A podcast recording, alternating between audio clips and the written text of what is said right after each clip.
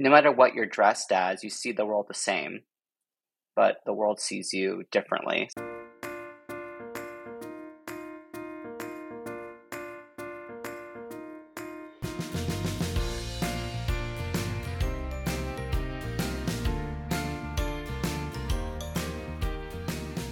Hi, this is You May Contribute a Verse. I'm Brenna Jeanneret, kidlit author, lover of glitter, and co host of this podcast. I'm joined by my co host, Josh Monken, kidlit author, dad, and science communicator, and podcast wizard, Jon Seymour, an author illustrator, family man, and senior informatics analyst. Today, we talk with Jonathan Hamlin, co founder of the New York chapter of Drag Story Hour, which is exactly as magical, joyful, and creative as it sounds. I mean, drag queens and kids? Why are we just learning about this now? The cross section of magic, complexity, and self expression of the two is undeniable. Happy Pride Month, everyone, and here's to self expression, freedom of choice, and breaking boundaries every day of the year. Here's Jonathan's verse we are so happy to have you here. We both just we we were sort of like you know doing a little bit of research before you came on and watching some of the videos about drag time or drag story hour and it just it's there's like so much joy and so many sparkles. I I'm so excited to talk to you all about it. I'm excited to be here. So thank you for having us. This is this will be fun. I have to acknowledge first. My my biggest connection or the biggest way, um, first and strongest thought going into this is the are the are the the layers of clothing that you put on as part of drag story are but also the layers of complexity that you all add for yourselves as part of this process.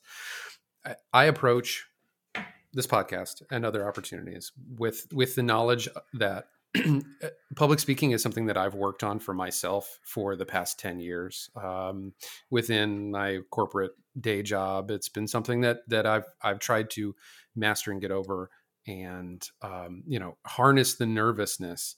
And it, it occurs to me watching, like watching your South by Southwest and thinking about the visits that you guys do, you all do. Um, th- not only are you doing public speaking, you're doing public speaking in drag. You're doing public speaking in drag to children. And on top of all that, um, with the understanding that for for a large part of uh, uh, of the events that you do, there there is a pretty significant chance that you'll get some some adult pushback. Um, uh, so I guess opening up the conversation with massive props for the complexity, uh, you know, taking on the challenge that all of these uh, these events and this initiative represents. Yeah, I mean, there's so many layers to unpeel, like the number of tights I wear for drag. um, you know, like I drag is an art form and it's different for everybody, and I can only speak to my experience at it. But you know, drag is already a persona you put on top of your regular self, and either for me, it's sort of an extension of myself and kind of like the fun, outgoing qualities but then when I started working with Story Hour, it's like, okay, like as adults, we already filter ourselves and sort of do drag in front of kids. You know, we have to dress differently, maybe speak differently. Um, so performing for drunk adults at 11 p.m. looks very different than five year olds at 11 a.m. at the library.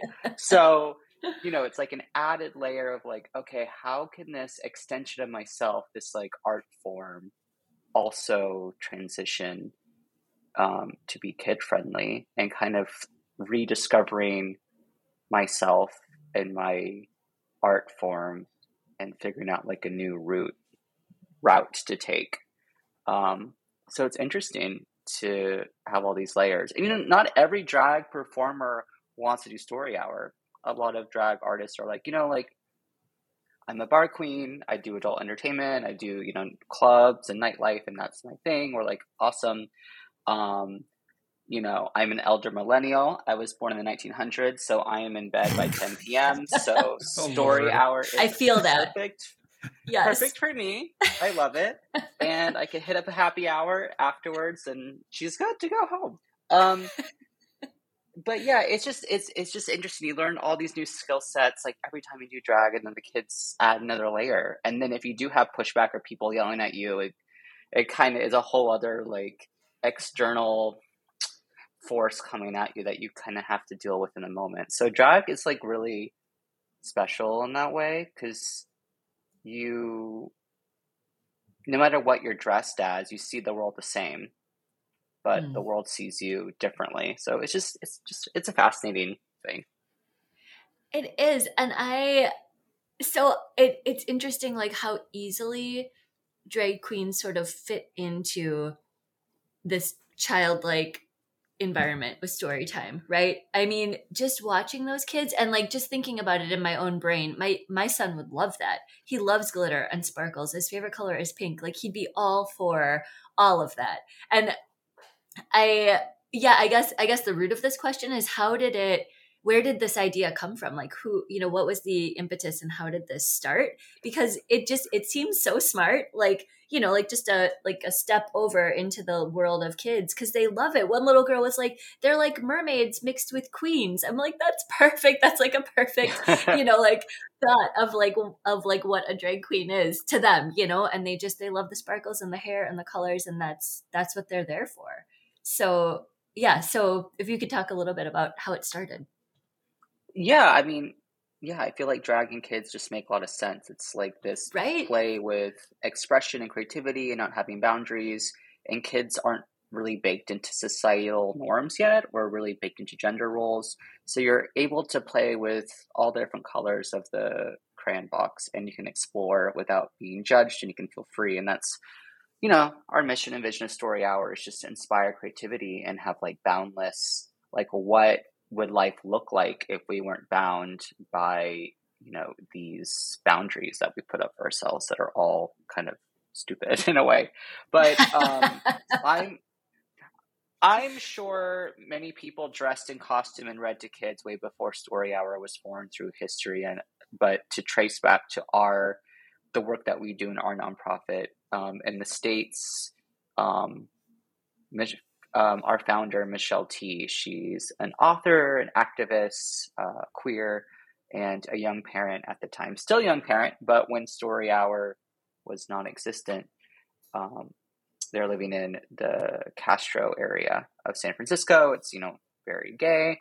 And she's like, you know, as a queer parent, I love taking my kid to story time at the library but you know it would it would be awesome to have programming for queer parents and queer families.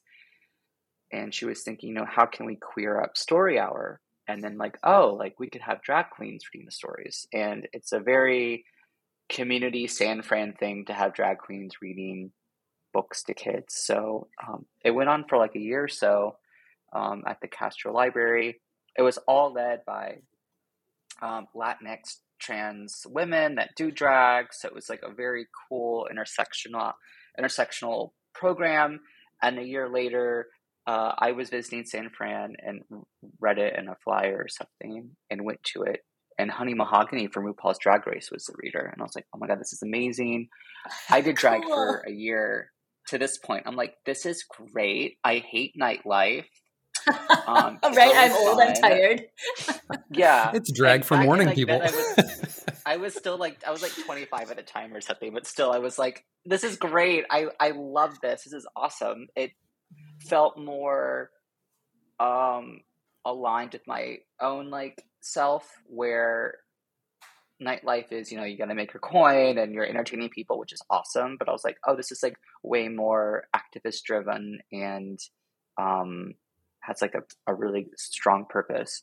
So I helped co-founded the New York City chapter and was the first drag queen to read in New York in 2016. Um, okay, yeah. And then that's kind of our roots. And then now 2023, we have 50 chapters in 45 states. We have an international presence, and we have oh, drag wow. storytellers reading all over the globe. So Wow, I had no idea that it had spread that far already. That's incredible. Yeah, it's really it's fascinating how it's definitely become we've inspired so many other groups and people to read to kids. So um, it's definitely become like a movement for sure. Is this do you do this full time? Full time. Wow, um, awesome. How great is that Yeah. that you were like, "Oh, this is really fun and speaks to me and like I don't, you know, nightlife is like not really my thing." And then a couple years later you're like, "Now that this is my life. This is how I like support myself and this is what I do." And it's like Yeah, I am a professional homosexual. You've arrived. Finally. I've There's a niche. I mean, like it's super cool, and like my my personal drag when I do drag in New York City, it's always for it's always a charity event. So we're always I always host bingos for other nonprofits in New York City. So and those are at like four p.m. So I'm like, oh, like this is just this is the dream. I can do drag and be part of the culture and not be out in Bushwick till three a.m. So yes. with the ch- yeah with those Gen Zs. So it's it's great. Love it. So you'd only been doing it for for a year. How did you how did you come to it originally? Um, to drag or to story hour? Uh, to to drag itself.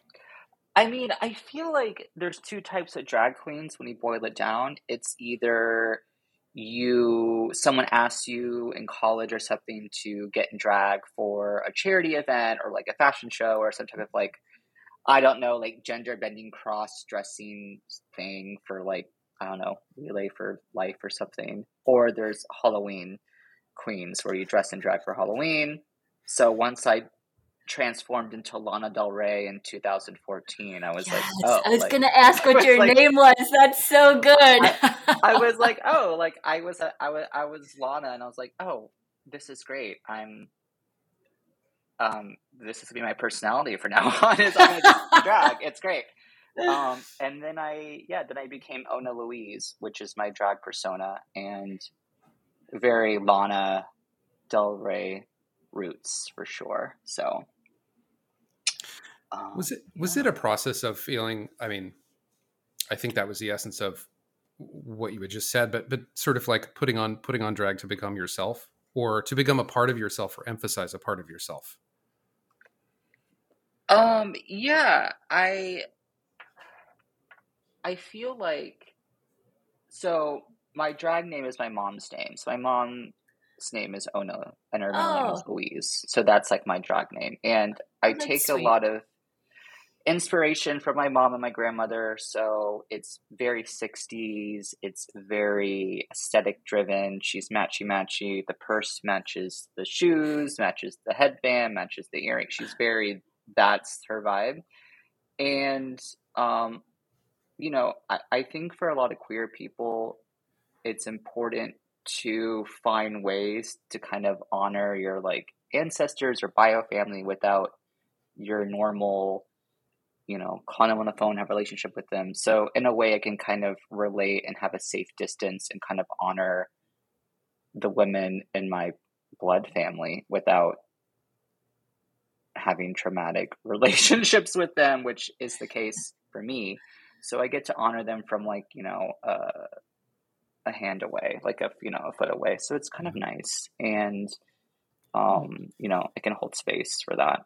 Um, just call, calling out I'm sure we can explore this as as being some normative in the community but calling out the fact that you refer to you refer to ona louise as your as as her as your persona not as as me per se. That's an intentional practice Uh, yeah, and and I think the personal work I've done, it's definitely separating drag out from my non-drag life, and especially working for Story Hour as ED. Executive directing is not the most glamorous job at all, no matter what kind of org even for work- drag story work hour drag story hour it, it is very fabulous but it's more spreadsheets and less Hmm. spreading your wings i guess so um i can definitely channel all that creativity and gender expression and exploration into drag and kind of funnel it into that medium which is really nice um so yeah so and it's you know when you do drag for me Ona has kind of taken on her own personal journey in drag. It's just like your personal style, you know, like what you wore in college or high school looks very different than now.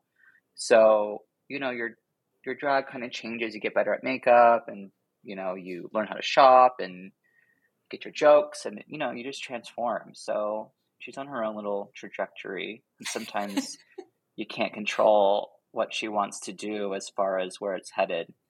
Um, I uh, I got a custom mullet made and I'm always a redhead. So when I did that, I, I, was like, oh, it's over. I was like, she's David Bowie. It's giving like 80s rocker, like Milwaukee trash. Like I was like, this is like Ona's yes. youth. Like so she had like her midlife crisis already. So um Oh my gosh, a mohawk opens up so much. You're right. I mean, yeah. there's so many options.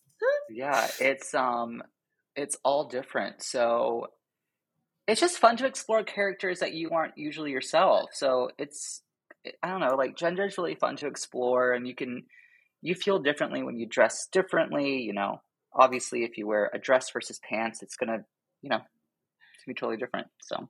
I think that's exactly why there are so many parallels to working with kids, like why that's such a good fit. I mean, they also they love to dress up. They love to just like try new stuff or you know like my son is just like into minecraft and battling now. So he plays actual minecraft and then he plays mine like minecraft like for real like with his friends right? Like just pretend like battles and fighting and like battling bosses or whatever. And it's it's very similar you know? It's all just like exploration and creativity and just figuring out like what it is that you like to do. It's it, it makes it just makes a lot of sense. Like i know i keep saying that but i love that you guys put that together because why didn't anyone else think of that right? I mean you said yeah like people have been dressing up for a long time probably to do story hour but not in this way. Yeah and you know like it doesn't mean anything. Like just because your kid is playing with certain toys or exhibiting certain explorations doesn't mean anything. It just means that they're discovering life and right yeah. in the world in the world we live in now with like the fast paced scrolling and the screens, uh, I personally think kids don't get they don't experience live performance as much as they could, and mm. I feel like mm. drag is just really visceral and like when you're seeing it in person and the personality and the energy comes to the room and you have this person in front of you it's like having like a disney character come to life basically and seeing things you wouldn't see you know, on your screen or YouTube and being like, oh, wow, like this is a really kind of gender fluid creature I've never experienced. And it kind of opens gateways to like, well, you know, maybe I could play Minecraft in real life and I could build things, you know, out of soup cans or whatever you want to do. So, yeah, I think it's a great portal. Yeah, and this has been reinforced by other things that I've I've seen you all talk about. But there's an interesting thing with drag performance um, in, in terms of it not being pure see yourself represented representation, but see see something that's closer to um, extreme is not the right word, but but um, the far end of the spectrum in terms of what what's possible. It's like pure pure creativity and expression versus here I see I see a representation of myself doing story hour per se yeah, and, and the cool thing about drag is it's rooted in like queer culture and queer community. So unlike performance art or Broadway, drag is uh, you know specifically has these queer roots. So it definitely like is a spotlight on LGBT, you know, community and our people. And I think that's where a lot of the uproar is because if it wasn't called drag story hour and just like story hour with performance artists or puppets, people wouldn't be upset. But since it's rooted in queer community, people are all, you know, upset. But you know, it's like any art form. You have different levels and different extremities. So yeah. extremities, literally and figurative, I suppose. Yeah. Yeah. Hey, bear with me one sec. I'm gonna. You guys continue. I'm gonna um, go off video and relocate myself real quick. Just oh, okay. Minutes. Um, I okay. So I wanted to ask about because you you had said when we came on you know is it is it video? Should i have worn? Should i have gotten all my makeup on? So can you just tell me a little about your process? As as somebody who doesn't wear makeup at all and i always even if i do right it's like very fumbly and i'm always like wait where does this go? What do i do with this? Like how do i guess two two part question. How long does it take? And then how did you learn to do it in the first place? Was it is it sort of like a mentor, pro, you know, like you find somebody who can help you, or you just like trial and error?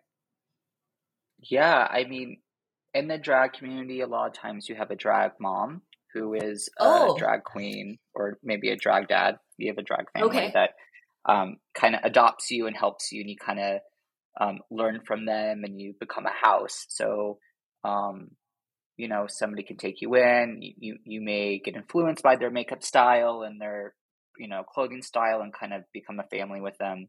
Um, I was sort of a drag orphan. I had a friend at the time that wanted to do drag at the same time. So we're like drag orphan sisters and just kind of taught each other how to do it between trial and error and YouTube and um you know you just look at photos of yourself and you're like oh yikes I should do this different or better. so it's it's like you know it really is like painting. It's like painting your face and unlike day-to-day makeup drag is extremely theatrical and then Yeah. um, the other hurdle with story hour is that you're usually in fluorescent lighting or it's daytime and drag makeup isn't the friendliest in those lightings it's it's definitely a hate crime. Those those library lights are definitely homophobic but um you know there's nothing more beautiful than seeing drag makeup on a in a dark room with a lit stage. That's when it, the makeup is really shining. But um some girls like Angel Elektra who founded our miami chapter she can she can beat her face in like 20 30 minutes and be like stunning and i'm like i don't how i it takes me 30 minutes to just shave my face let alone like Oh, right. Because you have, yeah, you have to prepare the area. Yeah, totally. That makes yeah sense.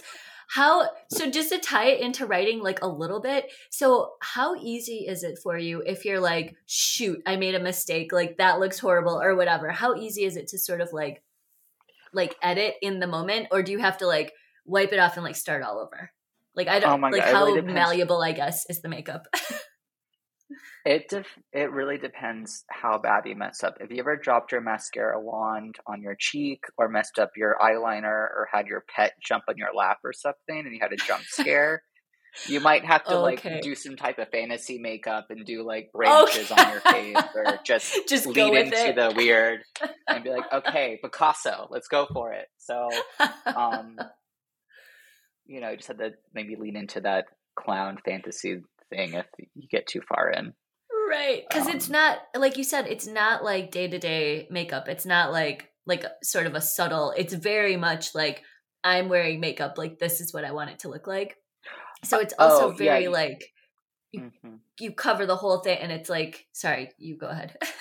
No, I mean like you would not want to show up in the office or like in court with with drag makeup. You look right, look it's a whole different section of the store.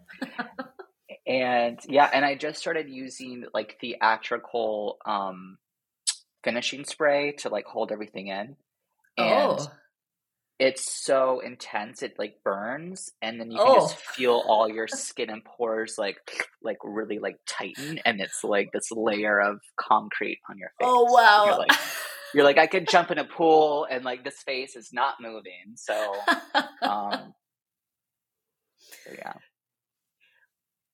wow. Yes, you have to really mean it.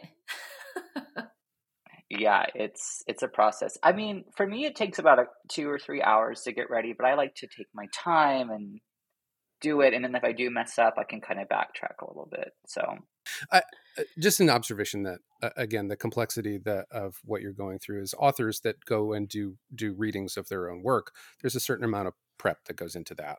Um, just again another added layer of preparation of self preparation of material preparation of of you know e- education. So you know as you guys i guess here's here's the crux of the question um, or, or an area that I'm, I'm curious about. As you all moved into um, formalizing drag story hour it's performance but it, it's it's also education. I know you do things like you know education on gender norms and exploration of of identity and self and all that but there's also uh, you know from from recognition of ancestral lands to uh, reading you know nature focused stem type books so how pro- how programmatic are you all in terms of what gets read? What kind of freedom is there, and how do you kind of how do you how do you govern what gets presented? Governs maybe not a great a great term to use for for, for something that's kind of a free expression, but you get you get what I'm kind of exploring here. Hopefully, no, yeah, I mean, like you know, kids are sponges, and drag queens. Um, I, I feel like when we we do everything with intention. There's there's nothing left to mystery besides, I guess, what you're seeing. But like you know, everything's intentional from costumes to makeup to aesthetic choices. So the same thing goes with our programming. We really think out what's happening. And you know, working with kids, we're on an academic calendar. So you know, we're obviously playing into what's happening with the seasons and the time and observation dates, and you know, you know, lifting up Black voices and you know indigenous voices um, instead of like highlighting like Thanksgiving or something. So we're really intentional with the books we read, and we'd rather gather people in than have a list of no, no, no. It's more like you know like we don't really want to focus on books about bullying because maybe in a way books about bullying could um, introduce it to kids. So there's lots of great books that have like LGBT characters or effeminate characters or something that there's some bullies in that someone stands up for, which is great. But also like we have maybe more uh, like a like a more straighter vision for what we want, and also picking books where um, it's not so gendered, where we can play with that gender. So obviously, if there's some animal characters, we you know we use inclusive pronouncing because you know an apple or a tree doesn't need to be a he or she. So we mm. try to keep that open and keep possibilities kind of like an open playing field. And you know, like some books are great for one-on-one reads, and others are need to be a story, have to be read to like larger groups. So there's some amazing books out there that aren't the best for like a story hour. So there's lots of mm-hmm. intersections, and we also want to pick books that kids can see themselves in. So like you know a wide range of characters and colors and um, how that you know we really want diverse books with diverse characters and it actually is really hard to find books with characters that aren't white. Mm-hmm. Um, so it's just it's very difficult to find these books. So if you're out there wanting to write a children's book, get really creative because there's lots of missing representation that needs to happen still with children's lit.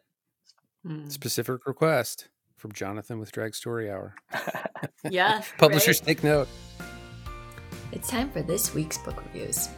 This week, Jon reviewed Don't Eat Bees by Dev Petty, illustrated by Mike Boldt. It's a laugh out loud delight that both kids and adults will adore.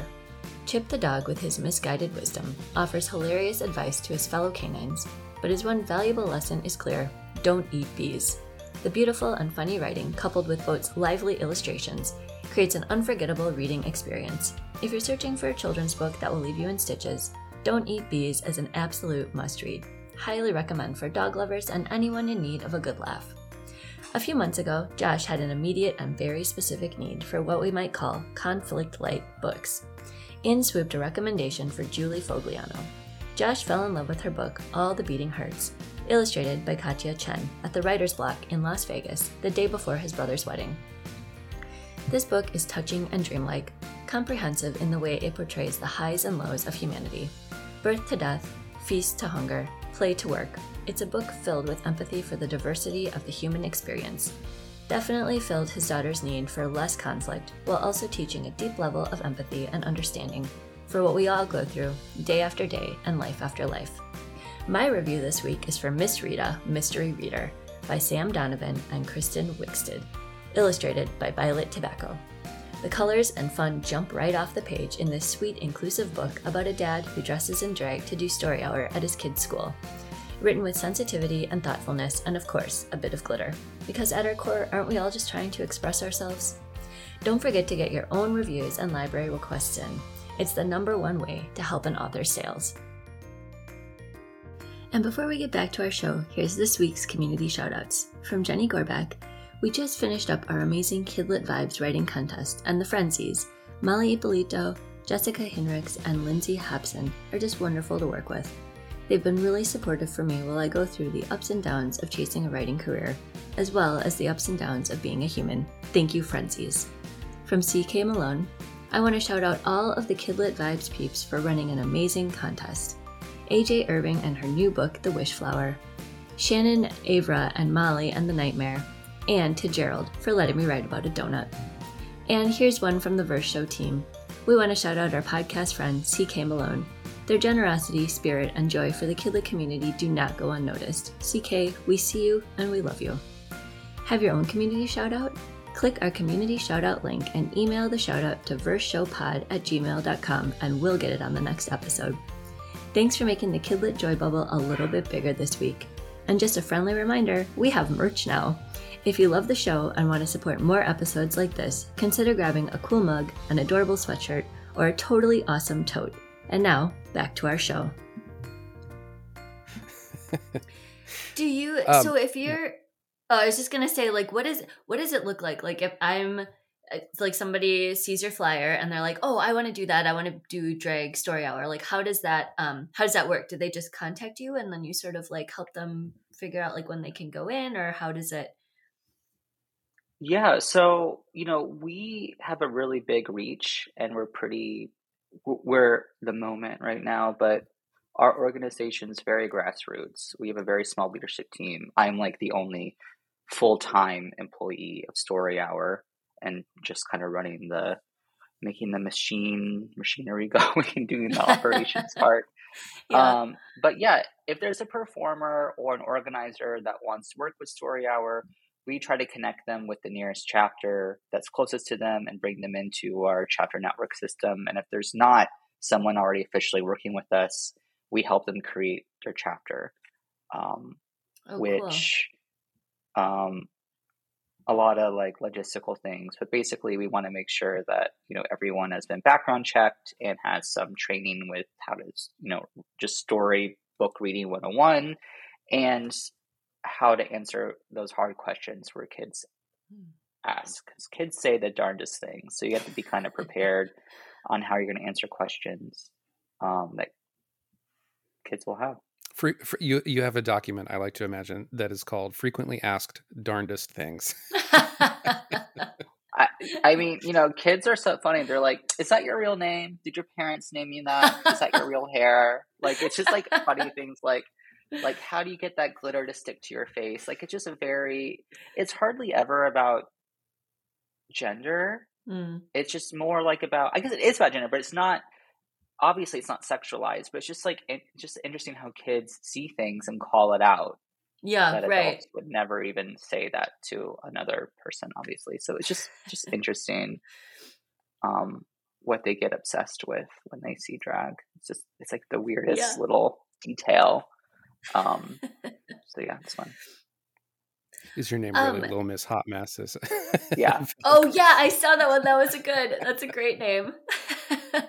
um, so since it's grown, you know, so so quickly, so fast, is there is this this is the vision like you you've arrived or are there um, plans or like ideas to sort of expand programming and like do more with drag queens because i mean it i feel like there are so many options you could do so much yeah so i mean we recently changed our name from drag queen story hour to drag story hour because we are growing a lot and we have way more than just drag queens reading for us. We have like a huge diverse network of storytellers that just go beyond. We have drag kings and lots of binary, uh, non-binary people and different performers that do drag. So just like Drag Race, Drag Story Hour makes sense and invites more people in to our network. And I guess with the current media, we just get you just kind of hear a lot about the backlash that we're getting and you know that maybe a drag queen reads the kids in the library is probably what the general public knows but mm-hmm. we have a lot of diverse programming we do story hour with kids with autism and other special needs in new york city we offer bilingual and multilingual readings um, readings with um, asl um, we work with middle schools and high schools. We do like GS, GSA visits and drama clubs. We work with companies and do diversity, inclusion, equity and trainings. We work wow. with senior citizens. Um, and we are working with the Medical Library Association to bring trainings to drag storytellers to do story hours at children's hospitals um, cool. around the country. Yeah, so you know, like we we have a lot of plans, a lot of big plans. I would love for us to have a bus or a reading mobile and be like Priscilla, Queen of the Desert, and oh my gosh, that would be really cool. I can picture that. Oh my gosh, I haven't seen that movie in a right really long time. yeah. Well, today will be your Friday night uh yeah. to watch. Yeah, right?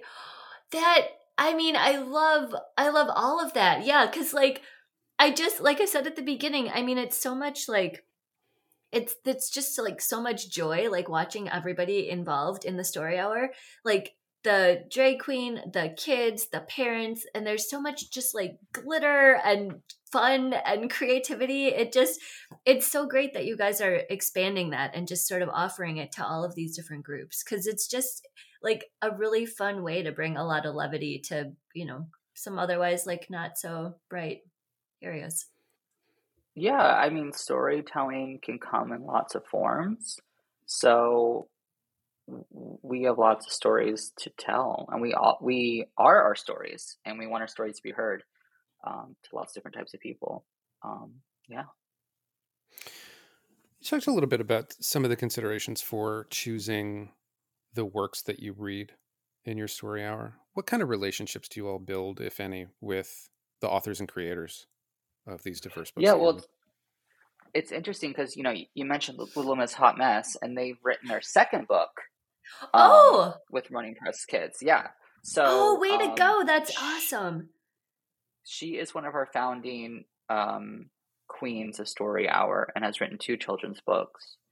Um, it's um, the hips on the drag queen goes swish swish swish, and then the second one is if you're a drag queen and you know it. And they're oh to the gosh, tunes of We on the Bus. Yeah and they're and they're really fun sing-alongs and we and we read those books and we add those songs to our story hours. So they're really they're really fun. Yeah and we have a number of um storytellers that we work with that are actually writing their own books that are coming out soon.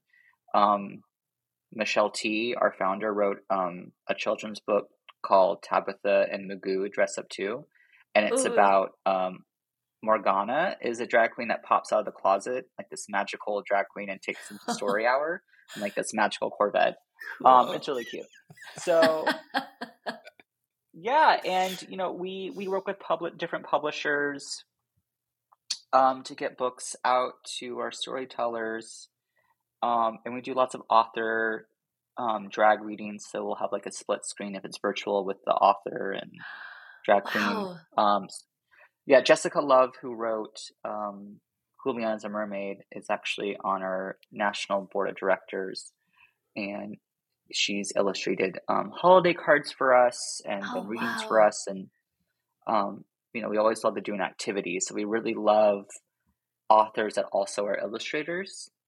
Um, same with Airlie Anderson, who wrote Neither. Um, we love to read a book with authors than do like let's show you how to draw a character from the book so. Oh that's so cool. I'm putting all these books yeah. on my list. I've only heard of a handful of them um yeah. that makes me think though like at some point i mean this maybe is like totally like out of the you know out of the realm of like what you guys are trying to do but like you have a lot of these storytellers. A lot of them have written books. They've gotten them published so you know the the writing is there the stories are there could you go the next step and be a publisher as well? Like you could be that like in-house publisher and help like get get stories out more. Drag drag publishing house? Yeah. I yeah. i love it. I would love a brick and mortar pink building in manhattan just, yes. Covered with sparkles. Just, like it yeah, could be just, pub, just publishing publishing books. Um yeah i mean we have an imprint, so we we have like a you know like a loose imprint with different publishers that we work with. Oh, um, okay. Um, but yeah, you know that's anything's possible. That's the great thing about queerness and drag is sky's the limit and beyond. So Yeah. we're we're definitely not limiting ourselves to what story hour and storytelling looks like. So Yeah. maybe. I love that answer. That's perfect. Yeah. And Yeah. actually, before I forget, so you mentioned um, holiday cards. So I think that was what I saw on my. I I follow a friend of mine, a fellow writer on Instagram, and that's where I heard about you guys for the first time because he had posted this holiday card.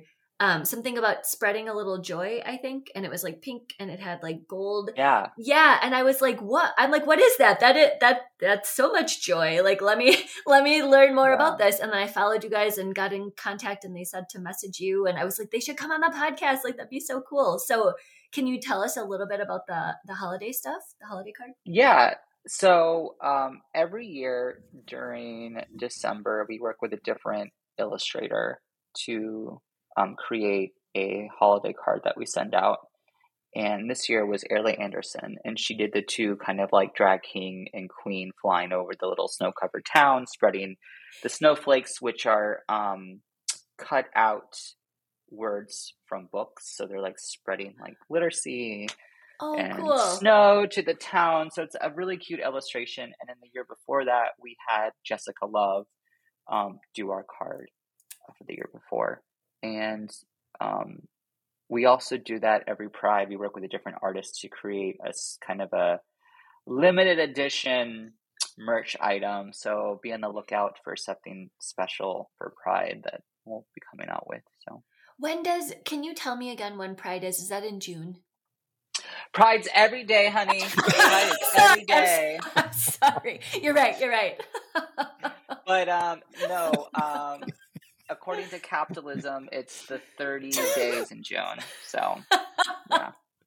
okay But I was gonna say because we could put Correcting the the record episode here, out in conjunction with Yeah. with the with the new I know. card. But you're right; it's every day. Yeah. Yeah. Maybe that's the title Um, of this you know- episode. But um, you know, like I'm from I'm from Georgia, and their Pride is in October because it's just too hot in June Oh, yeah. to do Pride. Okay. And same thing with like Right. Arizona. I think they do them in the fall. But uh, for the most, yeah, mostly it's just June, like all over. yeah. So, okay, so who gets these cards? Like, who gets the holiday cards and the pride cards? Do you buy Um, your own to sign to, up. to send out? Okay. Yeah, they're free. Just sign up, um, and you get them. And you get one? Okay. Yeah. Everybody sign up. They're super I think fun, Everyone yeah. is listening to this. Okay. I want one. And then you know, That Christmas way one was so we- cool. yeah, and the way we print them is they're they're really cute on your fridge, or you can like frame it, and it just it looks like art, obviously. So, um, you know, we want you to enjoy it all year round. So Every day. every day, yeah. What good marketing. Hmm. What um how let's see. I'm I've I've got something I'm curious about. I'm trying to frame it in a in a cogent way as a podcast answer and I'll I'll cut out all this fumbling, but um how how do you all how d- how did you go about I li- I want to dive back to the beginnings because uh, this is something that I'm I'm I'm I'm curious about with an audience that's primarily authors, uh, illustrators who are sitting and writing and would love to, I'm sure, dive into the world of performance and reading and, and outreach because that's how you touch hearts and lives. And that's really what this conversation is about is performance to affect people and broaden their world. How how did you personally get into the educational aspect of it, the outreach? What were those first readings like for you as it was new for you? Um, yeah, I mean, the first story hour reading I did was in Greenlight Bookstore in Brooklyn, Fort Greene. And we were working with Feminist Press, which is a small publishing company, and they came out with um, um, feminist fairy tales, which were either forgotten fairy tales um, that center around um, feminism and not being waken up by a prince kissing you. So they were really interesting and fun.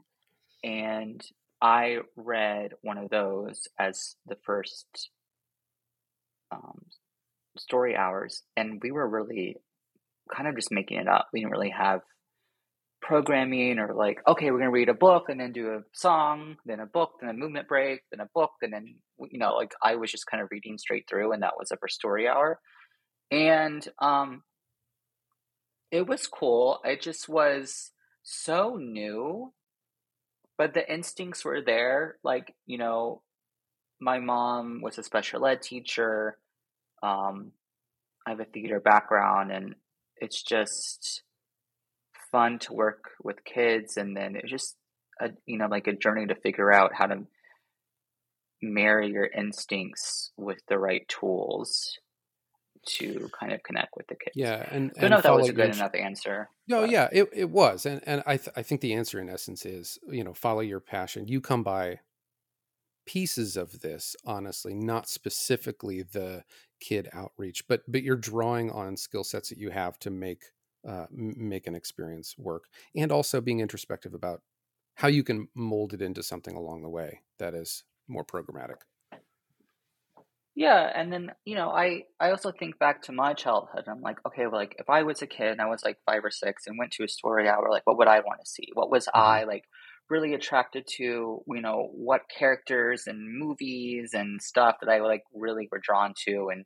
try to play off that. And kids don't like to be patronized and they kind of know when they're being talked down to. So I also when I read try to make it where kids feel like we're on the same level and it's not preachy or mm.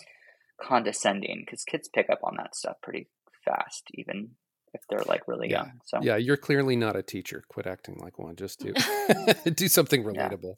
Yeah. Be like you're in a wig, you have blue hair. Like do a cartwheel or something. Yeah, right. spice it up. yeah, yeah, right. Stop trying to tell me or sell me insurance. It's not gonna. That's not yeah. what this yeah. is. yeah, exactly. Yeah. The other, the other real, reality. Um, I talk about this a lot um, I, am I'm, I'm in corporate communications. I, I, I write for a living. I also react to public sentiment as part of my living.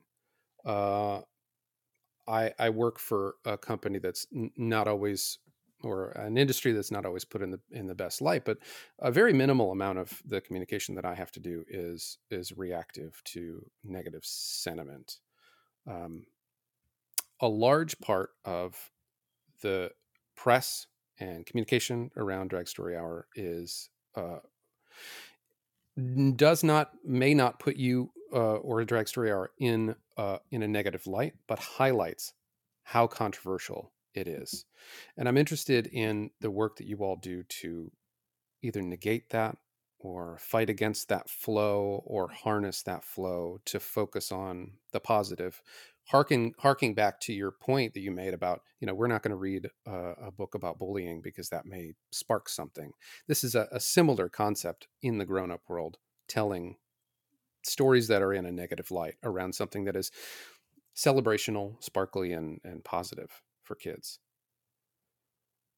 yeah i mean if the haters came to story hour they would realize that the books we read words and actions have consequences so maybe they wouldn't be meanies if they uh, came to story hour. Yeah. No, but you know, like hmm. it's a fine line, and you know, I I think the way media spins things, the whole other podcast episode, but um, everything's super polarizing right now. So you kind of have these right wing extremists on one end, and you have like drag story hour on the other, and it's like these two camps, and you have to pick one. And like that's mm-hmm. the world and that isn't the world. Like most people aren't even like on those far ends of the spectrum. So it's a really weird time to navigate that and we're just really focused in our programming. If there is an issue that comes up you know we want to be able to rapid respond to our chapters who need safety or need more security or guidance with things and we will do interviews and update people with our programming and how we're making it more safe and accessible, but we're not we don't really need to play into all this other stuff that people want us to get into. So yeah, I'm not going to eat mean... a bowl of spaghetti after doing a full face of makeup. So just got to keep it clean and cute and not get messy, you know. Right. So yeah, I mean, I feel like I've been working on this with my son a lot lately because you know when you're five and you have a big emotion you don't always know how to deal with it and a lot of times you know it's easy to get into sort of that back and forth that like power struggle and i'm like look a lot of times like you don't you don't have to engage like you can just walk away. Like you don't have to be you don't have to be sucked into all of that right?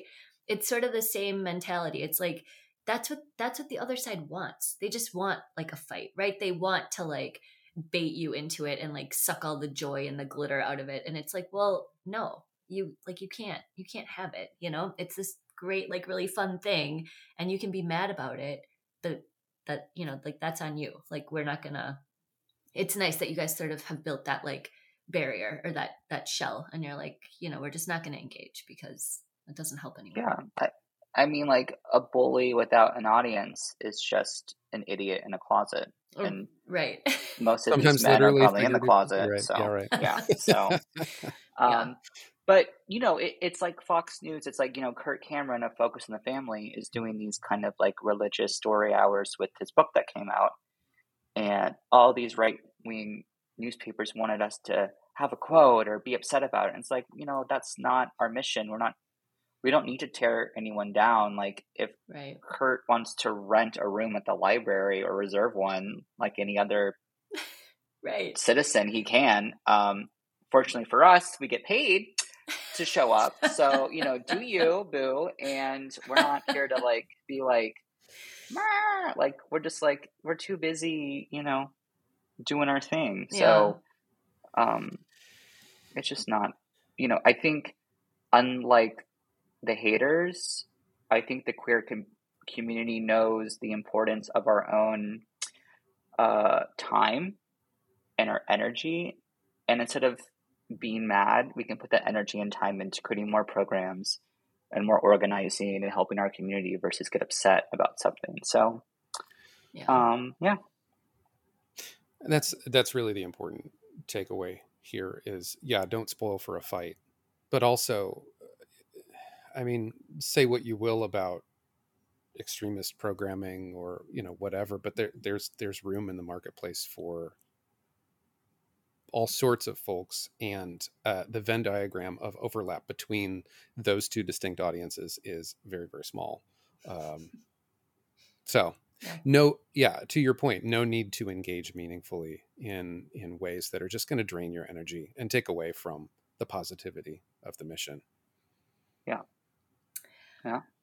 Um, so we're we're getting close to an hour, and so I just wanted to I just wanted to chime in to see if there was anything that we missed that you maybe wanted to talk about or get out there. Um, no, I mean like it's been great. I'm glad that y'all have been more focused on the mission and our programming versus I don't even think Proud Boys was said once. you you said it. So, we'll bleep it out. yeah, right. Yeah. We'll, we'll so I I really appreciate that because so many people just want the gloom and doom mm. car crash interview, mm. and it's like, do y'all even want to know what we do? Because it sounds right. like you don't. So it's just it's all sensational at this point, and yeah. it's like it's just nice to have people who actually like want to know what we're doing. So thank you for having us on and sharing yeah. our story. As yeah. as a as a cis het, you know, white white man, I have so much respect for the the mission to expose kids from you know hetero heteronormative and otherwise families to a broader range of experiences but also you know how i opened the interview from the perspective of being open to exploring yourself and putting yourself out there um, just an immense amount of respect for what you all do. Well thank you. I mean, the truth is, we do live in a diverse world. And when you grow up, you're going to be surrounded by people that look and act different than you, people that are from different countries and have different religions and are gay or bi or drag queens or trans. Like, it's just a reality you're going to live in. Mm-hmm. And I think kids who experience otherness at a young age will grow up to have compassion over comprehension. We don't have to know everything about everybody to not have compassion for them. So um, it's just really about the human condition and just loving people. So, yeah, yeah. yeah.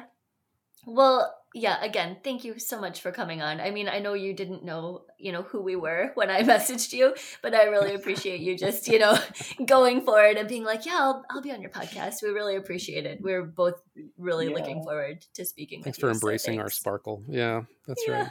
All press is good press, like for the most part. For the most part, yeah. yeah. It well, speaks to your can... worldview that even you are able to say that. Yeah. I mean, if you ask a drag queen to talk for an hour, they will definitely fill the hour up. You will not have any, yeah, any trouble in the future. Thanks for listening this week. Find all of our episodes and other associated links and information at linktree.com slash verse show. Or reach out to us on Twitter. Thanks again, and we'll see you next verse. Bye.